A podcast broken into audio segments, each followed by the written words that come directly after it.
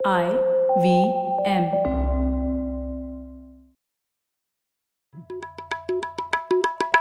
भाई हम हिंदुस्तानियों को बतियाना बड़ा पसंद है। बंगाली में अड्डा उड़िया में खोटी कन्नड़ा में हरटे और हिंदी में पुलियाबाजी। इस कला के लिए हमारी हर भाषा में एक शब्द है। तो प्रणय और मैं तो अक्सर मिलकर पुलियाबाजी करते ही रहते हैं। हमने सोचा कि आपको भी इसमें शामिल कर लिया जाए। तो आइए प्रणय और सौरभ के साथ करते हैं पुलियाबाजी। हेलो सौरभ कैसे हैं आप? ए प्रणय क्या हाल है? बस मज़े में। सौरभ मैं एक बात से बहुत चिंतित था। आपने तो देखा ही होगा ये नीरव मोदी घोटाला चल रहा है। न्यूज़ में बहुत बात हो रही है इसकी। तो इस बार पुलियाबाजी पे ऐसे करते हैं कि क्यों ना हम लोन और क्रेडिट इस बात पर थोड़ी चर्चा हो जाए। हाँ बिल्कुल। लोन तो इनफैक्ट एक सबसेट है। क्रेडिट जो एक बड़ा टॉपिक है हमारी कंट्री के लिए और जैसा मेरे को तो ऐसा लगता है कि एक बड़ी वजह कि हमारा देश इतना गरीब है क्योंकि हमारे यहाँ पे क्रेडिट एकदम ब्रोकन है। तो क्रेडिट हम्म। पे चर्चा की जाए। बिल्कुल। तो ये तो बहुत ही दिलचस्प टॉपिक लग रहा है। और इस इस पर बात करने के लिए सौरभ अब तक तो पुलियाबाजी पे हम और आप ही बोलते हैं लेकिन इस बार किसी और एक्सपर्ट को खींचा जाए पुलियाबाजी के लिए। तो आज हमारे साथ है प्रिया जो कि क्रेडिट के ही टॉपिक पे और क्रेडिट की दुनिया में एक स्टार्टअप चलाती हैं। तो वेलकम प्रिया पुलियाबाजी में आपका स्वागत है। नमस्ते प्रणय नमस्ते सौरभ। बहुत बहुत धन्यवाद आपका मुझे यहाँ पे बुलाने का क्रेडिट के विषय पे कुछ बोलने का मौका देने के लिए। मैं आपकी बहुत बहुत आभारी हूँ।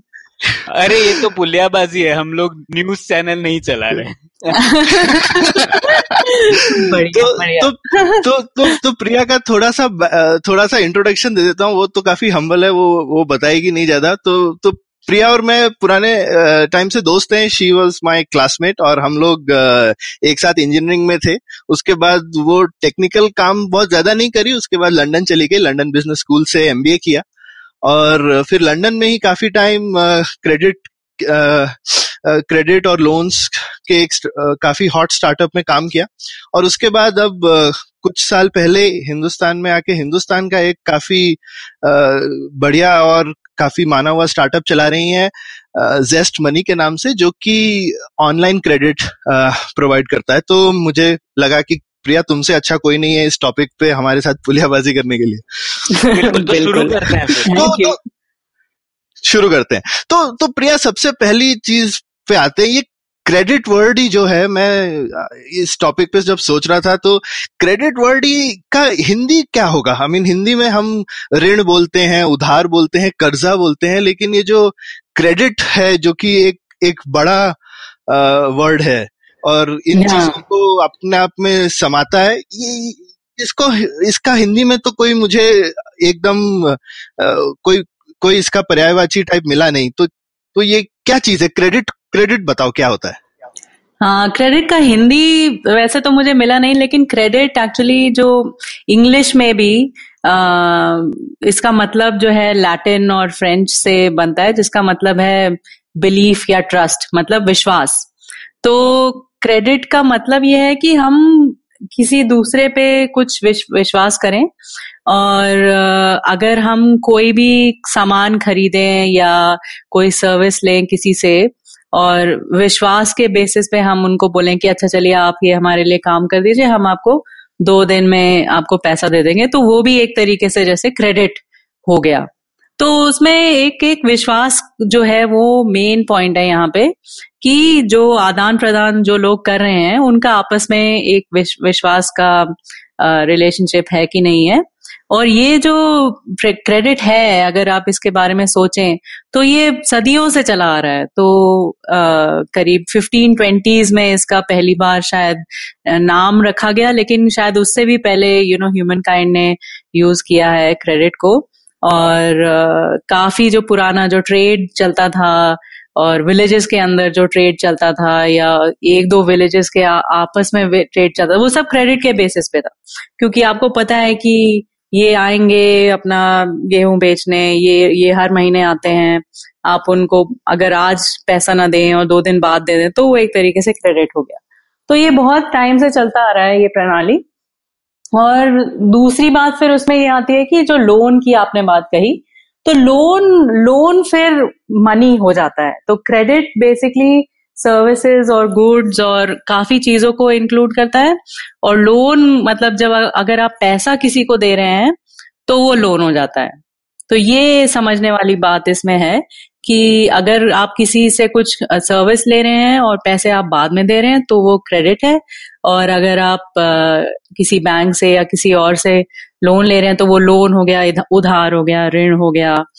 उसके काफ़ी सारे हमारे यहाँ हिंदी में शब्द हैं। तो, तो हम्म। क्योंकि क्योंकि बेसिकली क्रेडिट जो है वो थोड़ा इनफॉर्मल रहा है बेसिकली भरोसा तो तो भरोसा तो लोग आपस में करते ही रहे हैं कि नहीं तू कल दे देना मुझे पैसे या मैं बाद हाँ. में आपको कुछ दे दूँगा तो तो भरोसा हमेशा रहा है लेकिन वो इनफॉर्मल तरह से रहा है कि भाई हम किसी को जानते हैं वगैरह कोई कागज़ी कार्रवाई की ज़रूरत नहीं है तो फॉर्मल क्रेडिट बेसिकली जैसा तुमने बोला कि कुछ छह सात सौ साल पुरानी चीज़ है लेकिन इनफॉर्मली हाँ. शायद क्रेडिट जब से इंसान आपस में कुछ भी ट्रेड कर रहा है तो उस टाइप से अगर आप किसी पे भरोसा कर रहे हैं तो तो इन वे आपका कहीं कुछ क्रेडिट चल रहा है। और और लोन एक तरह का फॉर्मल और लोन एक टाइप का क्रेडिट हो गया जिसमें आप किसी से अगर पैसा लेके बोलते हैं मैं आपको बाद में किसी कुछ शर्तों पर चुकाऊँगा। हाँ करेक्ट और और ये जो फॉर्मलाइजेशन है वो भी आप कह सकते हैं कि पिछले सौ सालों में हुआ है और बैंक्स और कई सारी कंपनीज़ जो हैं वो बोलने लगे कि अच्छा ठीक है इस अगर आप शॉप में जाते हैं तो आपको ये क्रेडिट की फैसिलिटी मिल जाएगी। और इस इस शॉप में अगर आप जाते हैं तो नहीं मिलेगी तो फिर जैसे जो क्रेडिट कार्ड का जो कॉन्सेप्ट है, वो उससे चला।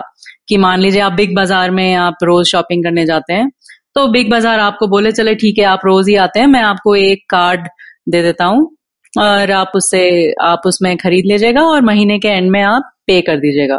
तो वो जो सिस्टम है उससे एक्चुअली क्रेडिट कार्ड्स का इजाद हुआ और फिर वो, ज़्यादा और पॉपुलर फैला और हाँ।, हाँ और वो फैला और वो पॉपुलर हो गया आई मीन हिंदुस्तान में भी आई मीन नेबरहुड किराने की दुकान में तो आप आपका मंथली हिसाब किताब बहुत लोगों का चलता ही है लेकिन फॉर्मलाइजेशन हाँ. का मतलब है कि क्रेडिट कार्ड कंपनी नाम की एक एंटिटी भी आ गई जिसने बोला कि भाई क्रेडिट क्योंकि उसमें इन दोनों के बीच में क्योंकि आपको किराने वाला जानता है तो बोलेगा मैं इसको कितना क्रेडिट दे सकता हूँ लेकिन जब उसमें एक और क्रेडिट कार्ड कंपनी आ जाती है तो वो बोलती है भाई दुकानदार को कि तुमको जानने की ज़रूरत नहीं है मैं हिसाब रखूँगा कि किसकी कितनी देने की क्षमता है।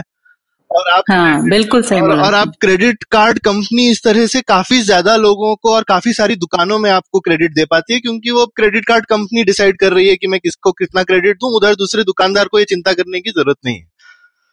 हाँ तो ये जो है ये अभी थोड़ा नया है। नया भी नहीं मैं कहूँगी सौ साल पहले अमेरिका में ये सिस्टम निकला।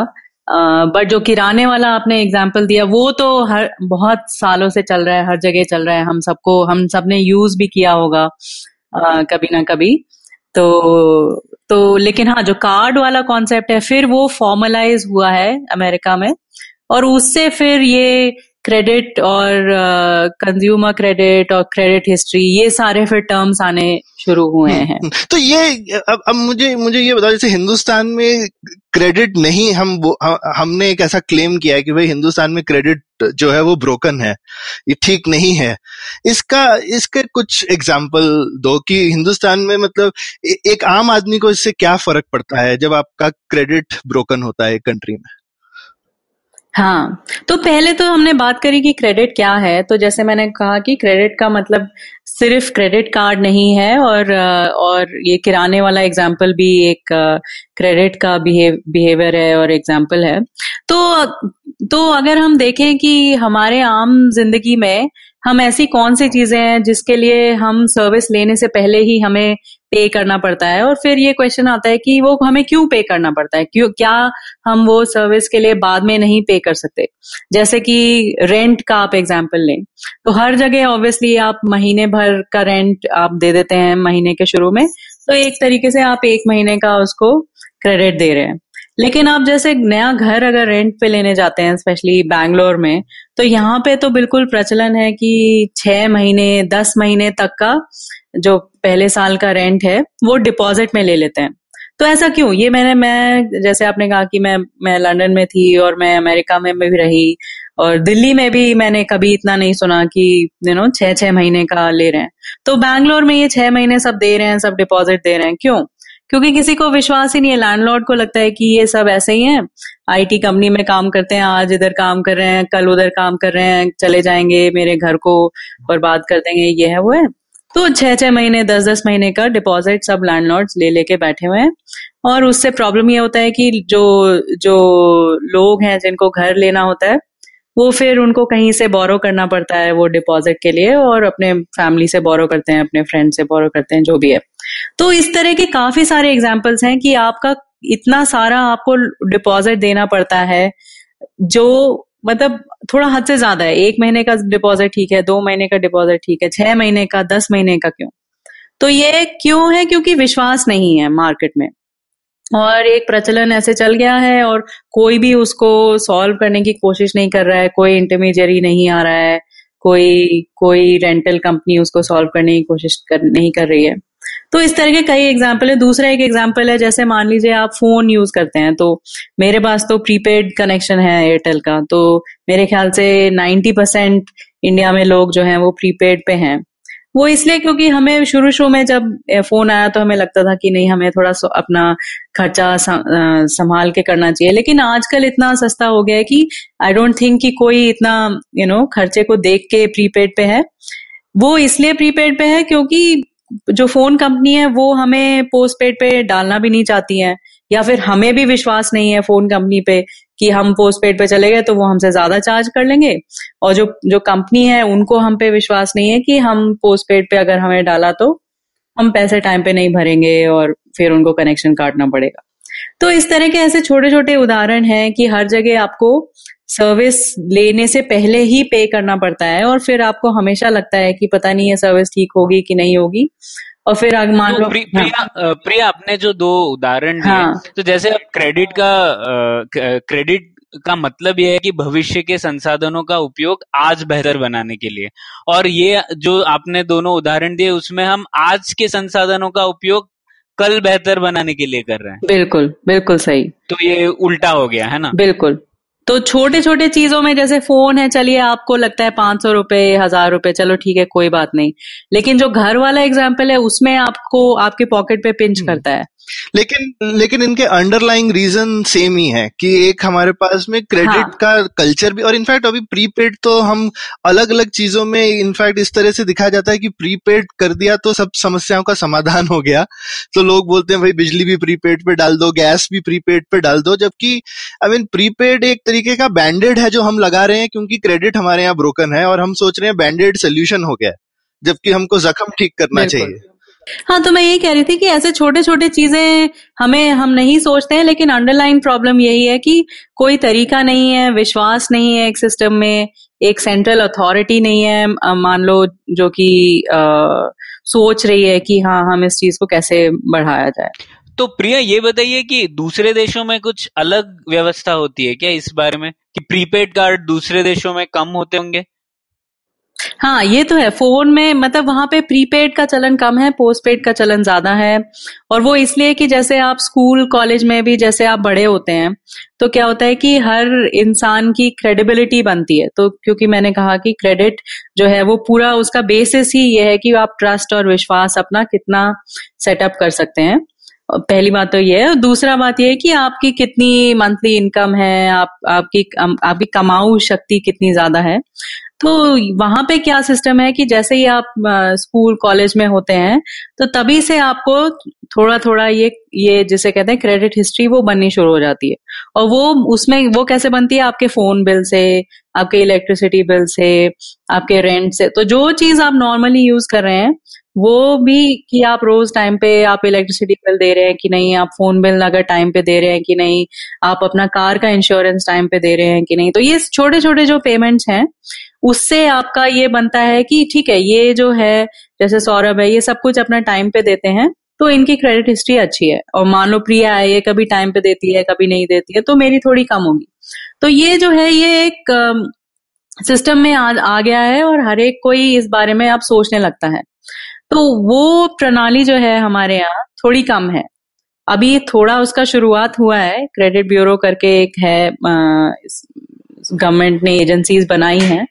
तो वो है, लेकिन उसमें कम है इन्फॉर्मेशन लोगों का और ना ही लोगों को ज़्यादा पता है कि ये क्या है और क्यों हमारे लिए इम्पोर्टेंट है। और उसमें क्या क्या करने से आपकी क्रेडिट हिस्ट्री तो सिबिल जिसको बोलते हैं credit bureau of India limited मेरे ख्याल से तो लेकिन सिबिल में जैसा आई मीन आपका ये अच्छा पॉइंट है कि सिबिल जो है अभी फ़िलहाल सिर्फ़ आपके लोन्स वगैरह का ट्रैक रिकॉर्ड रखती है। और यहीं पे जो हम, हमारा अभी तक एक तरह से जो थीम चला रहा है कि क्रेडिट और लोन में लोन एक ही टाइप की चीज़ है। लेकिन अगर जैसे ये आपके यूटिलिटी पेमेंट्स हैं, जिस जो आपने बोला कि आप बिजली का बिल टाइम पे देते हैं बेसिकली ओवर ईयर्स आप ये बता रहे हैं कि भाई आप भरोसे के आदमी हैं। आपको जब भी आपको पैसे देने होते हैं तो आप दे देते हैं तो और और ये एक तरीके की सिस्टमिक नॉलेज हो जाती है। जैसे आपका लोकल किराने वाला जो है, जब आप उससे रोज सौ या हज़ार रुपए की चीज़ लेते रहे तो थोड़े टाइम बाद वो बोलेगा, यार, तू हज़ार रुपए तो दे ही देता है तो आगे से पंद्रह सौ भी ले सकता है। कोई बात नहीं। तो ये, लेकिन ये नॉलेज सिर्फ़ उसके पास है। अब यही नॉलेज सिस्टम में आ जाएगी तो आप किसी दूसरे शहर के किराने वाले के पास भी जाएँगे तो वो भी कहेगा हाँ हाँ ये मुझे मालूम है, जब दिल्ली में भरोसे का आदमी था तो बैंगलोर में भरोसे का रहेगा ना। तो ये ये ये जो अभी इंफॉर्मेशन मिसिंग है, और सिबिल शुरू हुआ है, लेकिन अभी भी वो एकदम लिमिटेड है, सिर्फ़ लोन के दायरे में, जबकि एक ब्रॉडर जो हमको देखना चाहिए कि क्रेडिट वर्दी है कि नहीं आदमी, और ओवरऑल पैसे के मामले में भरोसे का आदमी है कि नहीं, हम ये समझना चाहते हैं बेसिकली हाँ। और दूसरी बात आपने ये कही कि ये ब्रोकन है क्यों है? क्यों हमें इसके बारे में चिंता करनी चाहिए राइट क्योंकि हम लोग ऑब्वियसली इंडिया में ये सोचते हैं कि भाई आपको अपने मीन्स के अंदर रहना चाहिए और ज़्यादा लोन या ज़्यादा ऋण नहीं हाँ, रहना, हाँ, मतलब, रखना चाहिए जो कि बिल्कुल मतलब सही कर्जा वर्जा तो जो है मतलब सबसे पहले लोगों के दिमाग में ऐसे मदर इंडिया के सुखी लाला आ जाते हैं नहीं? उन्होंने एकदम जो है वो आपको हाँ, बर्बाद करने के भी है इसके ऊपर ना कि पैर हाँ, नहीं फैलाओ जितनी लंबी चादर हो और ऐसे वैसा। हाँ। हाँ तो वो बातें अपनी तरह में सही है उसमें कोई बुराई नहीं है। आई थिंक अंडरलाइंग प्रिंसिपल्स ठीक है। लेकिन हमें अब ये भी देखना चाहिए कि अगर हम सिर्फ़ जितना हमारे पास है और स्पेशली uh, ये आई थिंक बिज़नेस के कॉन्टेक्स्ट में अगर आप देखें तो ये ज़्यादा अच्छे से इसको समझा जा सकता है हर बिज़नेस को एक्सपैंड uh, करने के लिए हर बिज़नेस को चलाने के लिए पैसा लगता है राइट right? और मान लीजिए मैं एक छोटी कोई कारीगर हूँ जो कि साड़ी बनाती हूँ और समथिंग लाइक दैट तो जितना मेरे पास अपना है पैसा, उतना मैं डाल के अगर उसको अपनी साड़ियों को बेच के जितनी मेरी आमदनी आती है, उसको फिर मैं अगर री इन्वेस्ट करती जाऊँ तो उससे मेरा बिज़नेस ग्रोथ चलेगा और अच्छा भी चल सकता है। लेकिन अगर मान लीजिए मैं थोड़ा सा बैंक से या अपने फ्रेंड्स फैमिली से कहीं से थोड़ा और उसमें अगर मैं इन्वेस्टमेंट कर कर सकूँ तो मैं ज़्यादा साड़ियाँ प्रोड्यूस कर सकती हूँ और मैं ज़्यादा साड़ियाँ बेच सकती हूँ और उससे मेरी आमदनी और बढ़ सकती है राइट तो उससे मेरा डबल फ़ायदा हो सकता है क्योंकि मैं अभी तक मेरा क्या है कि मेरे पास जितने मान लो दस रुपए हैं, मैं उतना ही दस रुपए की साड़ी बना पा रही हूँ। अगर मेरे पास दस रुपए और आ जाए तो मैं बीस रुपए की साड़ी बना के उसको सौ रुपए में मैं बेच के बेच के थोड़ा और इनकम अपने लिए बना सकती हूँ, जिससे मैं आराम से जो मैंने डेट या लोन लिया है वो मैं रीपे भी कर सकती हूँ और अपना बिज़नेस बढ़ा भी सकती हूँ।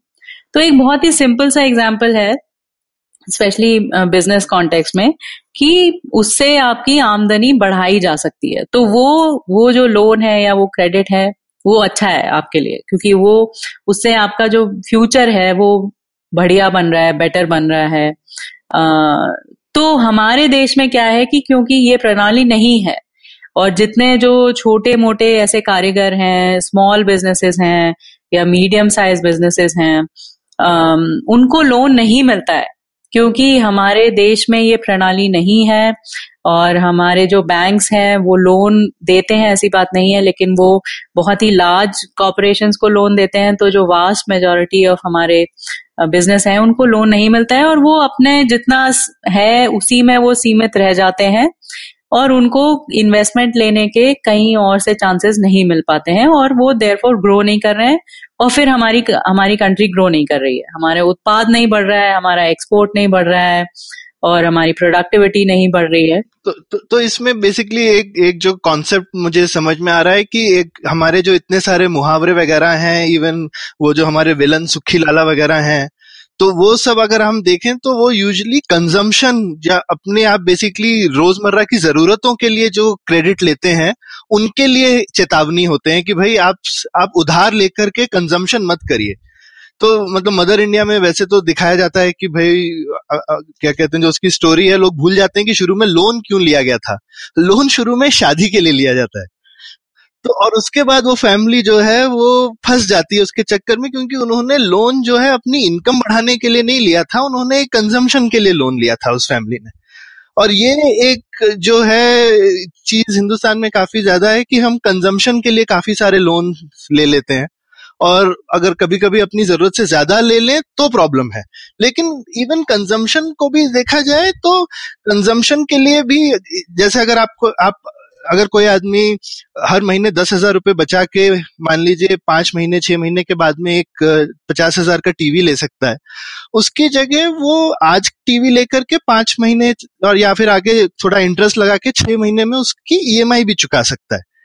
पर ये पता होना चाहिए कि मेरा मेरी दे, पेमेंट देने की क्या एपिटाइट है और मेरी मेरी जो सैलरी है वो कितनी प्रिडिक्टेबल है? अगर वो पता हो तो उसमें कोई खराबी नहीं है। इनफैक्ट जैसा आपने बोला उससे उत्पाद बढ़ेगा क्योंकि अगर लोग कंज्यूम ज़्यादा करेंगे तो बाकी लोग प्रोड्यूस भी ज़्यादा करेंगे। अदरवाइज़ प्रोड्यूस करने वाले लोगों का खरीदेगा कौन? हाँ बिल्कुल। तो दोनों जगह पे लोग कहिए हाँ तो जैसे ये कार और जो क्या कहते हैं इंडिया में देखा जाए तो कार लोन्स और होम लोन्स भी जब आ, मिलने आसानी से शुरू हुए तभी फिर जो है रियल एस्टेट यू नो दाम बढ़े और कार्स और बाइक्स इतनी सारी यू नो आई सड़कों पे।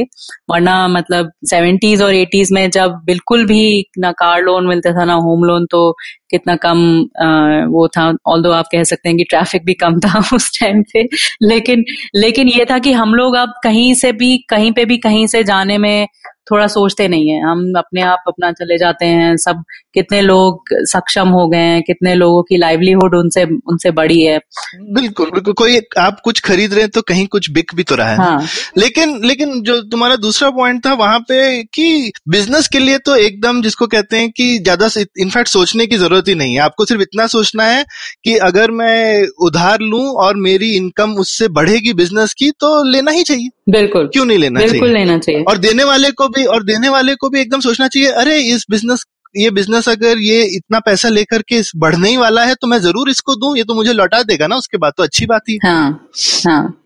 नहीं एकदम सही तो, बोला आपने। तो बिज़नेस के लिए तो ऑलमोस्ट जिसे कहते हैं इंग्लिश में नो ब्रेनर है और कंज्यूमर uh, साइड पे ये है कि आपको उतना लेना चाहिए जितना आप आप पे कर सके उससे आपका क्रेडिट हिस्ट्री बनेगी उससे आपका मान लो कभी आपको ज़रूरत पड़ेगी होम लोन की या कार लोन की या किसी और चीज़ की तो वो फिर आपको आसानी से और कम रेट पे मिल जाएगा। क्योंकि आप छोटे छोटे जैसे मैंने पहले कहा था छोटे छोटे रीपेमेंट बिहेवियर दिखा के आप अपनी क्रेडिट हिस्ट्री बना सकते हैं।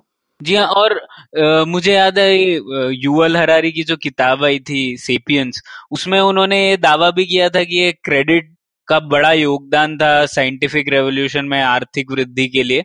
और आपने जैसा कहा अभी बिजनेसेस इंडिया में अभी भी क्रेडिट का पूरी तरीके से फ़ायदा नहीं उठा पा रहे हैं क्योंकि हमारे पास वो सिस्टम नहीं है जिससे हम ये वेरीफाई कर पाए कि किस इंसान को कितना क्रेडिट दिया जा सके।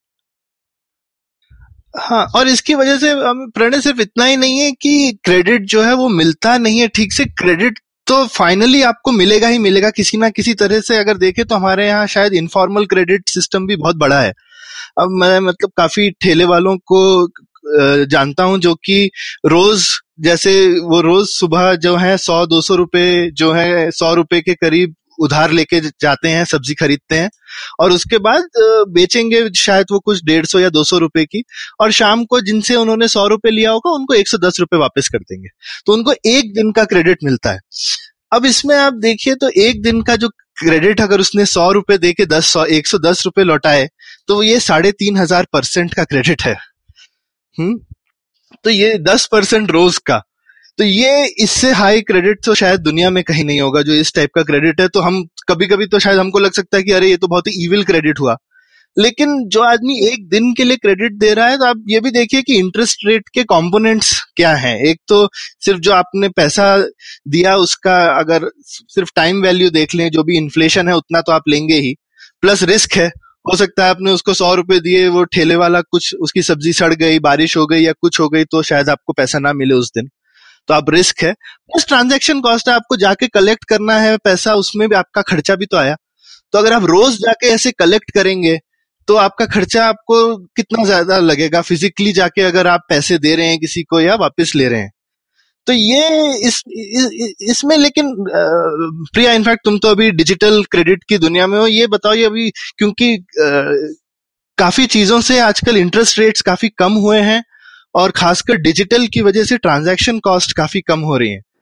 तो हाँ. ये इस पे भी थोड़ा सा जरा रोशनी डालो। हाँ तो आई थिंक ये बात आपने बिल्कुल सही कही कि इंटरेस्ट रेट क्या है और क्यों होता है। तो तो ट्रांजैक्शन कॉस्ट जो है वो एक बड़ा उसमें कंपोनेंट होता है और सेकंड जो आपने बोला रिस्क कि कि मान लीजिए मैं किसी को दे रही हूँ पैसे तो मैं भी मैं चाहती हूँ कि वो पैसे मेरे पास वापस आए राइट तो आ, और वो उस, उसको वापस कलेक्ट करने में भी मेरा पैसा लगता है। और अगर आ, अगर आप बहुत ही फॉर्मलाइज तरीके में देखें और जैसे डिजिटल में देखें तो मैंने अपनी वेबसाइट बनाई है और मैंने अपना सिस्टम बनाया है तो उसका पैसा है राइट तो वो काफ़ी सारे ऐसे छोटे छोटे उसमें पॉइंट्स आ जाते हैं जिस जिससे कि ये ट्रांजैक्शन कॉस्ट बढ़ते हैं।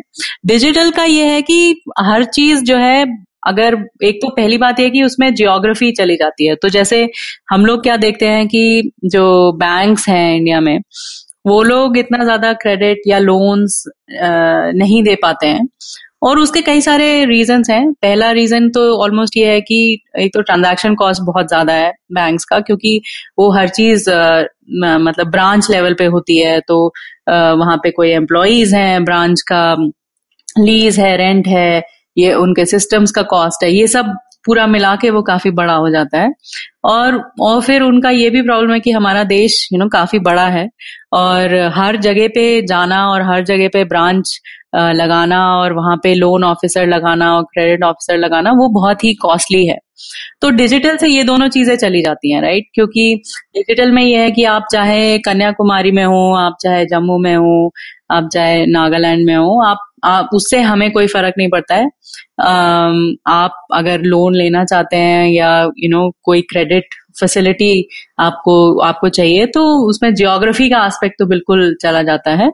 तो फिर रह जाते हैं फिर हमारे दूसरे तरह के एस्पेक्ट्स की हम कलेक्शन कैसे करेंगे हम हम किसी को इवेलुएट कैसे करेंगे कि पर्सन ए को हमें क्रेडिट देना चाहिए या फिर पर्सन बी को देना चाहिए। तो ये सारे ऑब्वियसली हमको डिजिटल में सिस्टम्स में इन्वेस्ट करना पड़ता है, लेकिन एक बार हम वो इन्वेस्ट कर देते हैं, फिर वो वो चलता जब चलने लगता है और चलता जाता है तो फिर वो काफ़ी लोगों को उससे फ़ायदा हो जाता है एक ही बार में।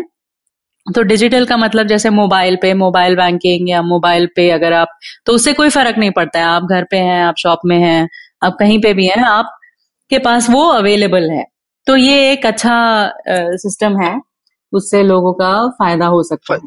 हम्म, दूसरा ये दूसरा जो रिस्क है एक आई मीन रिस्क का एक और मेन तो प्रॉब्लम है डेटा का कि तो डिजिटल का एक और एडवांटेज जो दिखता है कि आपका इतना ज़्यादा जो डेटा क्रिएट होता है आपकी डिजिटल फुटप्रिंट से अगर वहाँ पे प्राइवेसी वगैरह के इश्यूज़ को जरा हम अलग रखते हैं इस डिस्कशन में मतलब उसमें वो भी हैं उसका पार्ट लेकिन अगर आपकी प्राइवेसी वगैरह का इन्वेजन नहीं हो रहा है और आप, आपकी क्रेडिट हिस्ट्री डिजिटल है तो उसका यूज़ और ज़्यादा डिजिटल प्रोवाइडर्स बहुत अच्छे से कर सकते हैं। ये मोटे मोटे फ़ोटो कॉपी लेकर के आपको ब्रांच ब्रांच का चक्कर काटने की ज़रूरत नहीं पड़ती।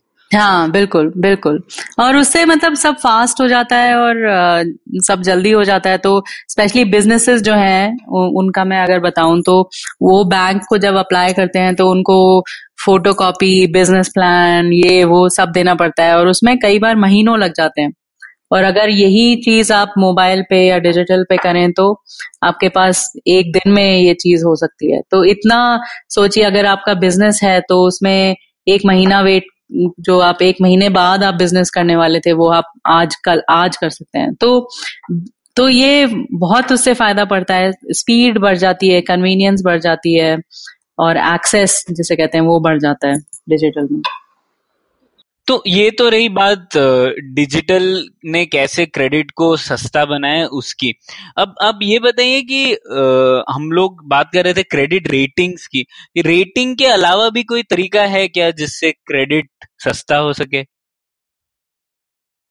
हम्म ये आपका बहुत अच्छा question. I think rating plus और जितने तरीके के डेटा प्लस डिजिटल। तो ये तीनों मिला के और सस्ता किया जा सकता है। एंड वेन आई से डेटा इसका मतलब ये है कि आ, हर तरह का डेटा राइट तो जो हम पहले बोल रहे थे कि आपका इनकम डेटा आपका यूटिलिटी रीपेमेंट डेटा तो ये जितना हमारे पास ज़्यादा डेटा होगा उतना हम उसको अच्छे से एक्सेस कर पाएँगे। वरना उस वरना क्रेडिट ब्यूरो में जितना ज़्यादा डेटा जाएगा उससे मतलब सब लोगों को फ़ायदा होगा। तो आई थिंक इट इज़ ये, इसमें यही है कि जितना ज़्यादा हमको इन्फॉर्मेशन मिलेगी, उतना अच्छा हम हम डिसीज़न ले पाएँगे। तो अल्टीमेटली बहुत ही लेमैन टर्म्स में अगर मैं इसको प्रेजेंट करूँ तो जितना ज़्यादा आपको पता होगा, आप उतना अच्छा डिसीज़न लेते हैं, ये आपके लाइफ में भी। आपने कभी देखा होगा। तो सेम सिस्टम जो है इसके क्रेडिट में भी है।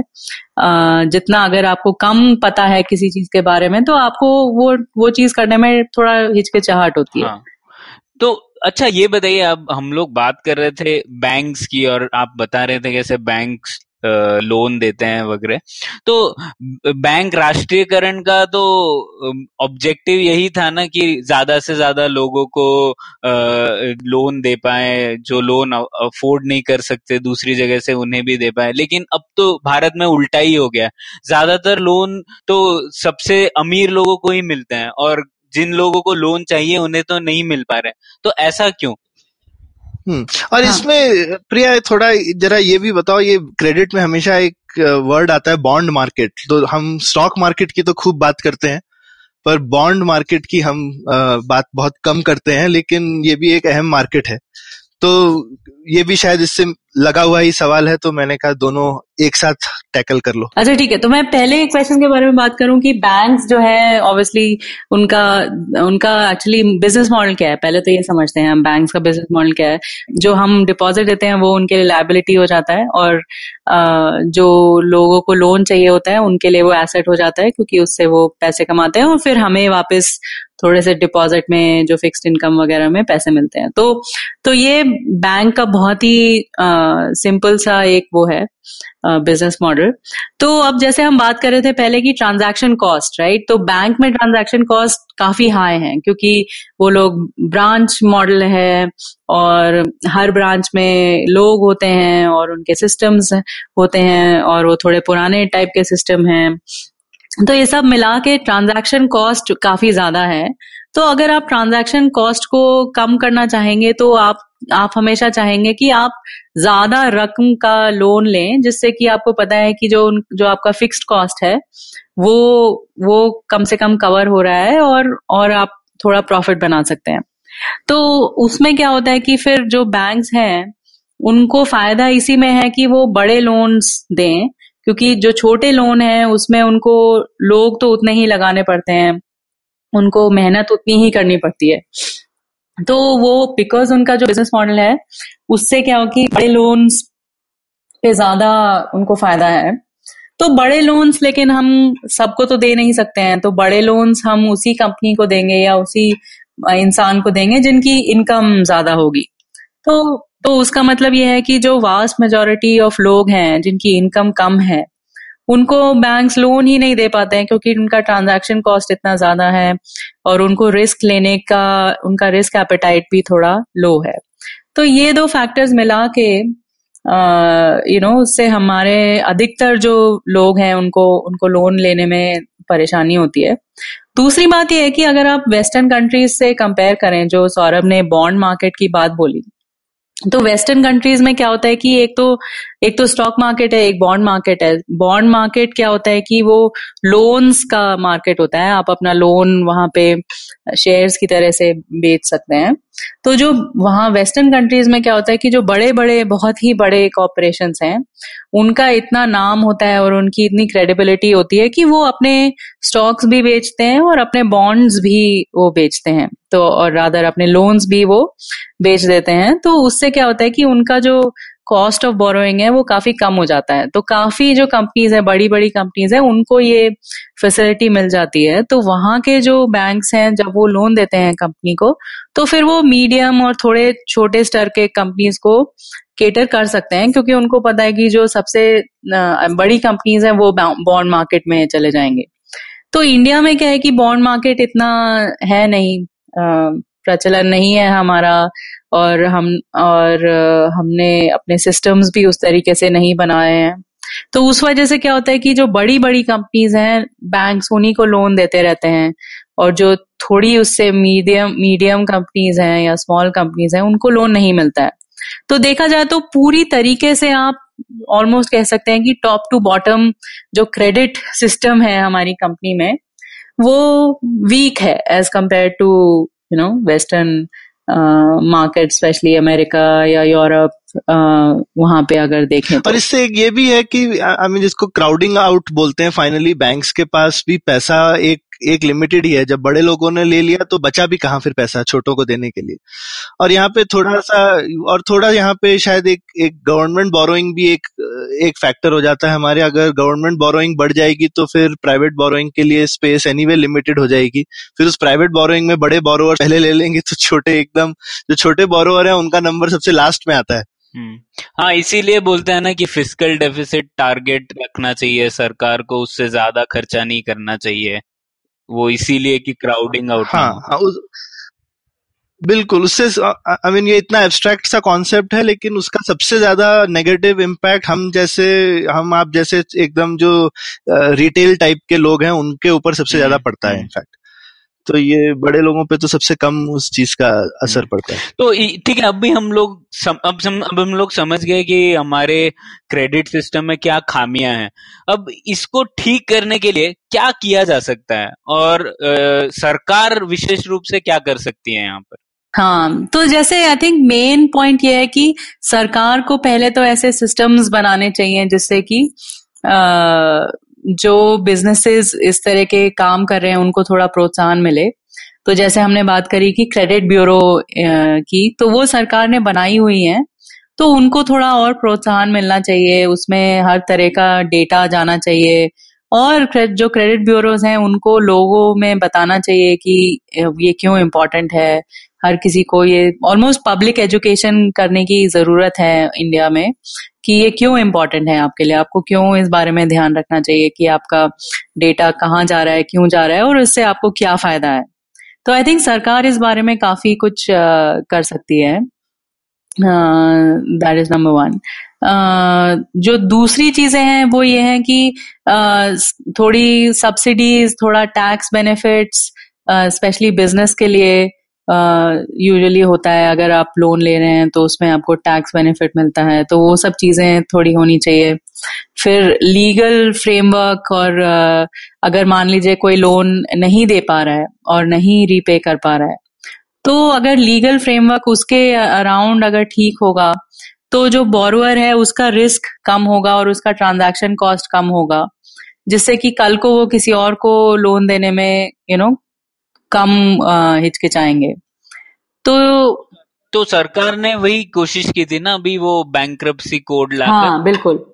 तो उससे ये फ़ायदा होता है कि एक फ्रेमवर्क बन जाता है कि मान लीजिए कोई नहीं रीपे कर पा रहा है अपना लोन तो उसको एक फ्रेमवर्क है एक एक लीगल एक तरीका है जिससे कि जो जो लेंडर है वो अपने एसेट्स के थ्रू रिकवर कर सके और फिर उसको ढंग से राइट ऑफ़ कर सके या उसके कोर्ट प्रोसीजर्स एक बार डिफाइन हो गए हैं तो तो एटलीस्ट एक फ्रेमवर्क बन जाता है कि हाँ ये स्टेप वन होगा स्टेप टू होगा और उसके एंड में ये लोन इस तरीके से चुकाया जाएगा और फिर जो लेंडर है उसको एटलीस्ट पूरा लॉस नहीं होगा, उसको let's say seventy percent eighty percent loss होगा एंड और seventy percent eighty percent recovery होगी एंड फिर उनको इतना लॉस नहीं होगा तो आगे वो लोन देने में उनको कम और लीगल और, और लीगल तो कुछ प्रणय इस तरह से भी बहुत ही ज़रूरी है ना जैसे हमने जो शुरू में एग्ज़ाम्पल बोला अभी मतलब लैंडलॉर्ड बोलता है कि मुझे पहले ही आप पैसा दे दो क्योंकि अगर कोई आदमी भाग गया तो कोर्ट में जाने के बाद तो आपको सालों लग जाएँगे कुछ भी होने में। तो अगर कोर्ट में सालों लग रहे हैं तो फिर कोर्ट का फ़ायदा ही क्या है? खासकर आज की दुनिया में जहाँ पे हर चीज़ जो है वो महीनों में दिनों में लोग घंटों में करना चाहते हैं।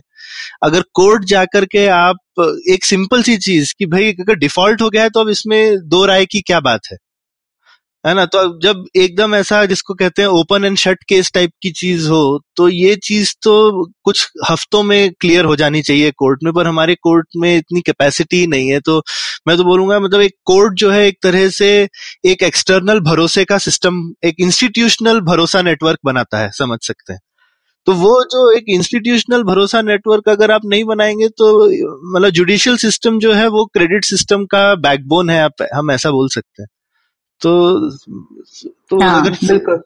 मतलब फाइनेंशियल सिस्टम का ऑलमोस्ट हाँ, जो फाइनेंशियल सिस्टम हम्म। है उसके लिए जुडिशल सिस्टम स्ट्रांग होना ये तो हाँ, बहुत ही ज़रूरी तो अगर हम चाहते हैं कि हमारा क्रेडिट ब्रोकन है उसके मतलब बहुत वजह हैं लेकिन एक बड़ी वजह तो है कि जुडिशियल सिस्टम ब्रोकन है। अगर वो नहीं ठीक होगा तो उसी के ऊपर वो एक तरीके की प्लेटफॉर्म सर्विस है जिसपे बाकी सब बननी चाहिए। हाँ पर खैर जुडिशियरी को ठीक करना तो एक जिसे कहते हैं ना महात्मा ग्रेड प्रॉब्लम हो गया है। मतलब और और ये सिर्फ़ क्रेडिट के मामले में नहीं है कई कई दिशाओं में जुडिशियल सिस्टम पर आकर बात अटक जाती है। तो ठीक है उसे तो ठीक करना ही है। और एक व्यवहारिक बदलाव भी लाना है शायद है ना? क्योंकि आ, हम लोग जब बात कर रहे थे ये क्रेडिट नाम से ही लोग थोड़ा डर जाते हैं भारत में। तो वो भी एक बात है और उसमें शायद सरकार के, बाहर के भी लोगों का योगदान हो सकता है कि हम लोग इस शब्द को इतने नेगेटिवली ना देखें। हाँ हाँ बिल्कुल। अभी मतलब मतलब हम लोन की बात जो है वो सब सिर्फ़ तभी होती है जब या तो कोई घोटाला हो जाता है या किसी ने दिया नहीं या लोन के चक्कर में फंस के कोई बर्बाद हो गया।